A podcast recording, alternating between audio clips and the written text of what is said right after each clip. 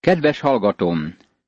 Sámuel második könyve, 12. fejezetének tizedik versét olvassuk.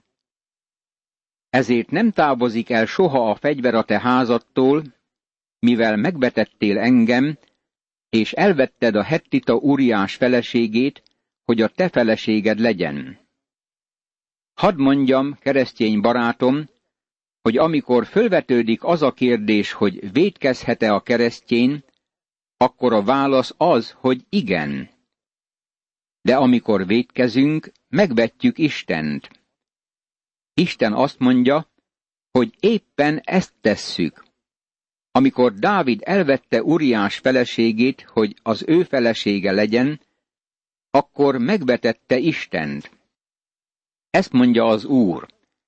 Éppen a saját házadból fogok bajt hozni rád. Feleségeidet szemed láttára veszem el, és másnak adom, aki fényes nappal fog a feleségeiddel hálni.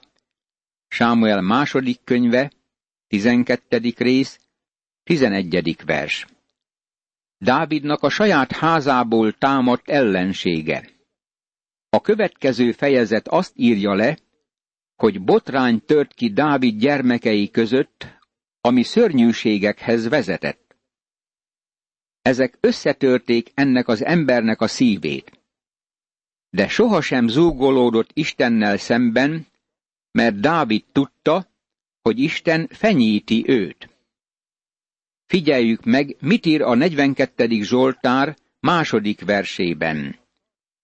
Ahogyan a szarvas kívánkozik a folyóvízhez, úgy kívánkozik a lelkem hozzád, Istenem.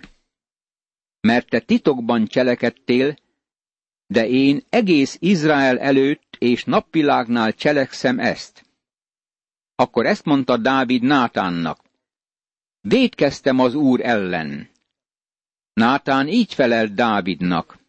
Az úr is elengedte védkedet, nem halsz meg. Sámuel második könyve, tizenkettedik rész, tizenkettedik és tizenharmadik vers. Dávidnak meg kellett volna halni a súlyos bűnéért. De Isten megkímélte Dávid életét, és megbocsátotta bűnét. Dávid gyermeke azonban meghalt. Isten nem engedte meg, hogy Dávid boldoguljon a bűnével. Mivel azonban ezzel a tettel okot adtál az úr ellenségeinek a gyalázkodásra, azért meg kell halnia a fiadnak, aki született neked. Sámuel második könyve, 12. rész, 14. vers. Barátom, az úr ellenségei káromolták Istent azért, amit Dávid cselekedett. Amikor lelkipásztor voltam egy nagy fővárosi gyülekezetben, nagyon sokszor hitetlenek és szkeptikusok jöttek oda hozzám, és ezt mondták. Hogyan tudott Isten olyan embert kiválasztani, mint Dávid? Szinte gúnyorosan néztek rám, miközben vártak válaszomra. Az ellenség ma is gúnyolódik. Istennek meg kellett fenyítenie Dávidot. Ezután hazament Nátán. Az úr pedig súlyos betegséggel verte meg a gyermeket, akit Uriás volt felesége szül Dávidnak. Dávid könyörgött Istenhez a gyermekért. Bőjtött tartott Dávid, és amikor bement, a földön fekve töltötte az éjszakát. Udvarának a vénei odaálltak melléje, hogy fölemeljék a földről, de ő nem akarta, és nem is evett velük semmit. Sámuel második könyve, 12. rész, 15., 16. és 17. vers. Dávid Isten elé állt és könyörgött azért, hogy kímélje meg a kisgyermek életét. Végül megmondták Dávidnak, hogy a gyermek meghalt. A hetedik napon meghalt a gyermek. A szolgák azonban nem merték megmondani Dávidnak, hogy meghalt a gyermek, mert ezt gondolták. Hiszen amikor még élt a gyermek, és szóltunk hozzá, akkor sem hallgatott a szavunkra. Hogyan mondjuk meg neki, hogy meghalt a gyermek? Még valami bajt csinál. Dávid azonban látta, hogy szolgái suttognak maguk között, és rájött Dávid, hogy meghalt a gyermek. Megkérdezte Dávid a szolgáit, meghalt a gyermek? Meghalt, felelték. Sámuel második könyve, 12. rész, 19. és 20. vers. Dávid szolgái megdöbbentek. Amikor a gyermek élt, Dávid zsákruhába öltözött, és hamut szórt a fejére. Amikor a gyermek meghalt, magán kívül kellett volna lennie a gyásztól. Ehelyett fölkelt, megmosakodott, ruhát váltott, és fölment Isten házába imádkozni. Szolgái magyarázatot kértek tőle. Ő így felelt. Amíg a gyermek élt, bőtöltem és sírtam, mert ezt gondoltam. Ki tudja, talán könyörű rajtam az úr, és életben marad a gyermek. De most, hogy meghalt, miért bőtöljek? Vissza tudom-e még hozni őt? Én megyek majd ő hozzá, de ő nem tér vissza hozzám. Sámuel második könyve, 12. rész, 22. és 23. vers. Dávid tudta, hogy a kisgyermek üdvözült. Ezt mondta, én megyek majd ő hozzá. Dávid tudta, hogy amikor a halál elérkezik, akkor egyesül a fiával. Ha a gyermek csecsemőkorában hal meg, akkor az Úrhoz megy. Máté evangéliuma 18. részének 10. versében olvassuk.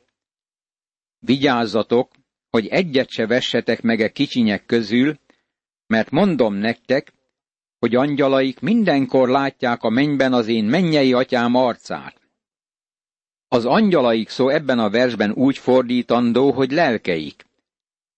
Amikor egy kisgyermek meghal, akkor azonnal az Úr jelenlétébe kerül. Ez Isten igéjének a tanítása. Nem ismerlek téged, de ez nekem nagyon sokat mond, mert van egy kisgyermekem odafönt, és várom azt a napot, hogy találkozzam vele. Dávid tudott örvendezni, amikor kisfia meghalt, mert tudta, hogy egy napon ismét meglátja. Ez nem így történt, amikor sok évvel később Absalon meghalt. Absalon szívfájdalmat okozott Dávidnak. Amikor meghalt, Dávid sírt és gyászolt. Miért? Dávid nem volt benne biztos, hogy vajon Absalon üdvözülte vagy nem. Ezután megvigasztalta Dávid a feleségét, Betsabét. Bement hozzá, és vele hált. Az asszony fiút szült, és Salamonnak nevezték, az úr pedig a szeretetébe fogadta őt. Dávid Nátán profétára bízta őt, aki Jedígyának nevezte az úr akarata szerint. Sámuel második könyve, 12. rész, 24. és 25. vers. A Jedígya név azt jelenti, hogy az úr kedveltje. Ezt a nevet Isten adta Salamonnak. A névadás Nátán próféta által történt. Joáb eközben harcolt az ammóni rabbá ellen, hogy elfoglalja a királyi várost. De követeket küldött Joáb Dávidhoz, és ezt üzente. Harcolok rabbá ellen, és a vízi várost már elfoglaltam.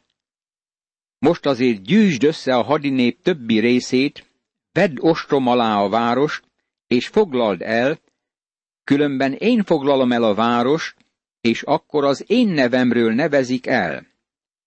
Ekkor összegyűjtötte Dávid az egész hadinépet, és rabbá alá ment, harcolt ellene, és elfoglalta. Sámuel második könyve, 12. rész, 26. verstől a 29. versig. Dávid visszatért a csatamezőre, ahol egész idő alatt lennie kellett volna. Dávid királysága tovább terjed és nagyobbodik, és Dávid korának egy nagy uralkodójává lesz. Mi történik a bűnével? Vajon mindent el lehet kendőzni és felejteni? A következő fejezetben megtudjuk, hogy Dávidnak volt egy fia, aki szörnyű bűnt követett el. Megerőszakolta féltestvérét, Dávid leányát. Absolon, a megerőszakolt lány édes testvére megölte őt. Ez nagy botrányt okozott. El tudod képzelni, hogy miként terjedt el a hír egész Izraelben?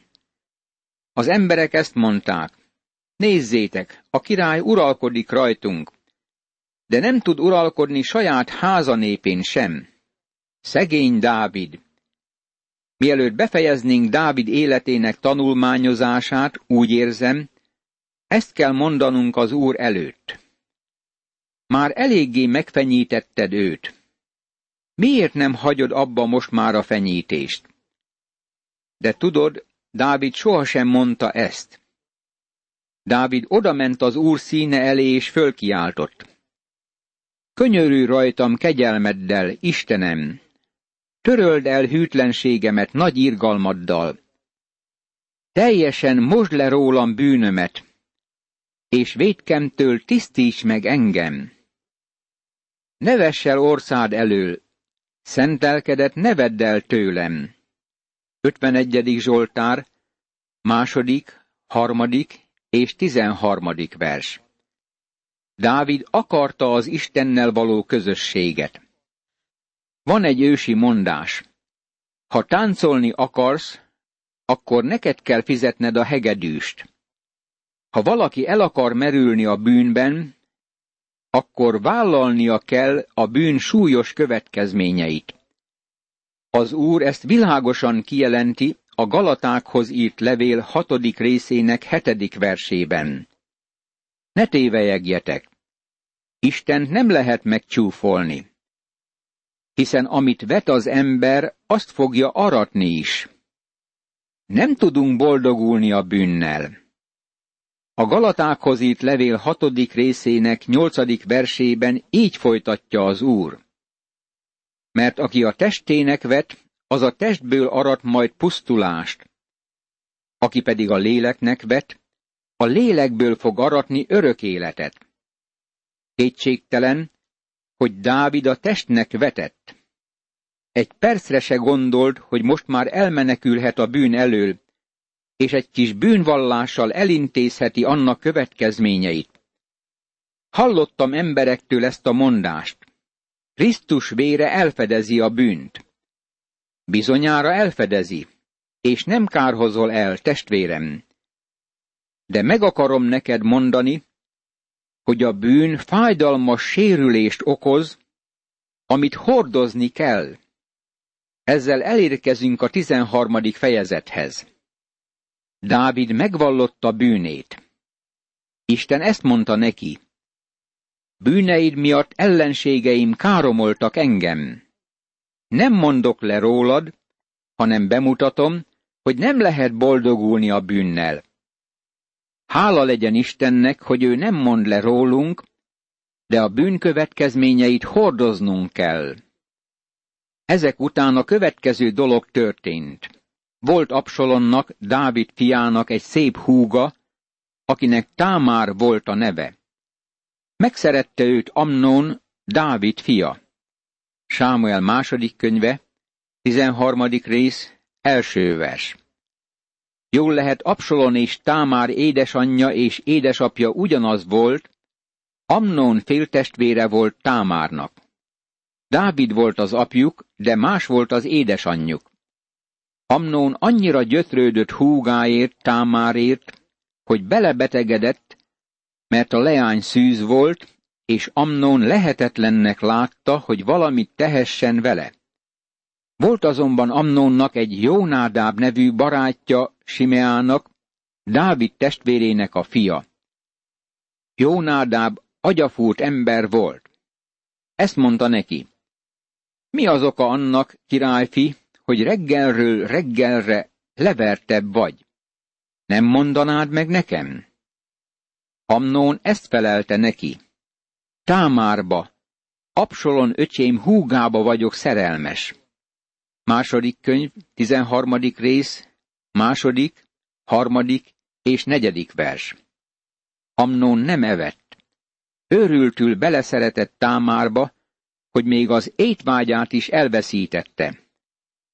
Barátja látta, hogy nem eszik, de a problémát is felismerte, mivel Támár Absalon nőtestvére volt, és Amnon félt Absalontól. Jónádáb ezt mondta neki, feküdj ágyba, és tettesd magad betegnek. Ha eljön apád, hogy meglátogasson, ezt mond neki. Hadd jöjjön ide Támár húgom, hogy ennem adjon. Szemem láttára készítse el az ételt, hogy lássam, és az ő kezéből egyem. Befeküdt tehát Amnón, és betegnek tetette magát. Amikor elment a király, hogy meglátogassa, ezt mondta Amnón a királynak. Hadd jöjjön ide Támár húgom, és süssön szemem láttára egy pár süteményt. Az ő kezéből szeretnék enni. Akkor üzenetet küldött Dávid Támárnak a palotába. Menj el Amnon bátyát házába, és készíts neki ennivalót. Sámuel második könyve, tizenharmadik rész, ötödik, hatodik és hetedik vers. Nem kell elolvasnunk a következő néhány verset is, ami szomorú részleteket ad vissza a történtekből. Amnon megerőszakolta Támárt.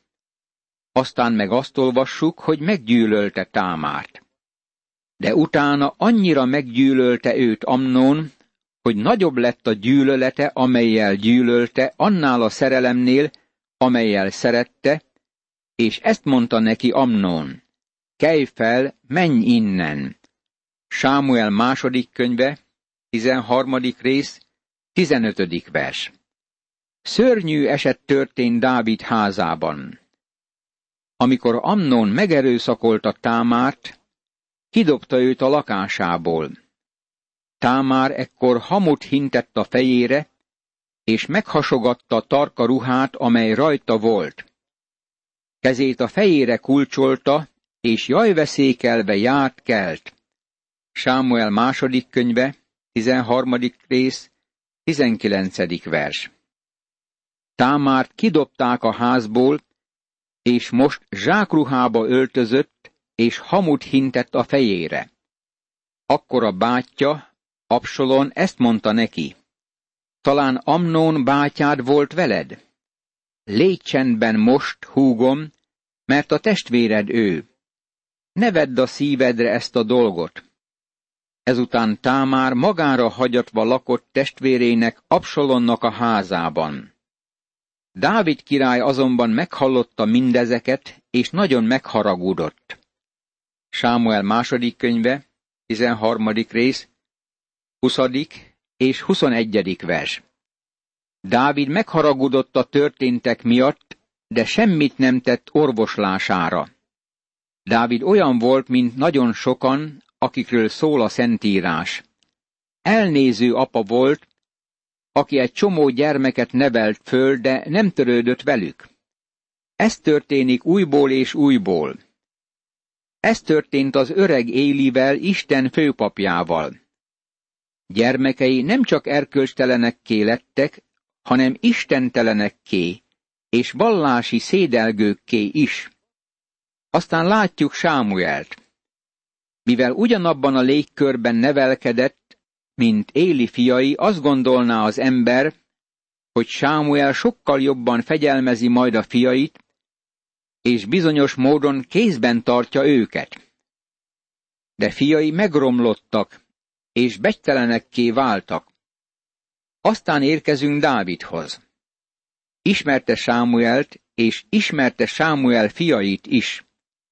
Azt gondolná az ember, hogy még szigorúbb lesz a gyermekeivel, de nem ez történt. Ő is hanyag édesapa lett.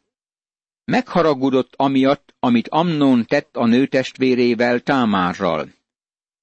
De végül is Dávid milyen példát adott a fiainak? A csirkék kikeltek a tojásból. Talán azt gondolod, hogy durva vagyok, mert régi módian gondolkodom? De meg vagyok róla győződve, hogy ma a fő probléma a keresztény otthonokban a példaadás és fegyelmezés hiánya a szülők részéről. Barátom, ha keresztény vagy, és haszontalan fiad van az otthonodban, akkor szakíts időt arra, hogy oktasd őt. Semmire nem jutsz egyébként. Adj neki példát, és fegyelmezd őt. Hamar kezd el, mert eljön a nap, amikor otthagy téged. Egy másik csapás Dávid életében az a tény, hogy sok felesége és sok gyermeke volt. Mint királynak nagyon sok súlyos feladata adódott. Mit gondolsz? Mennyi időt fordíthatott gyermekei nevelésére? Sokunkkal az a probléma, hogy keresztény szolgálatban vagyunk, és talán elhanyagoljuk családtagjainkat a munka miatt. Anyagságunkra találunk kifogást azon az alapon, hogy keresztény szolgálatot végzünk.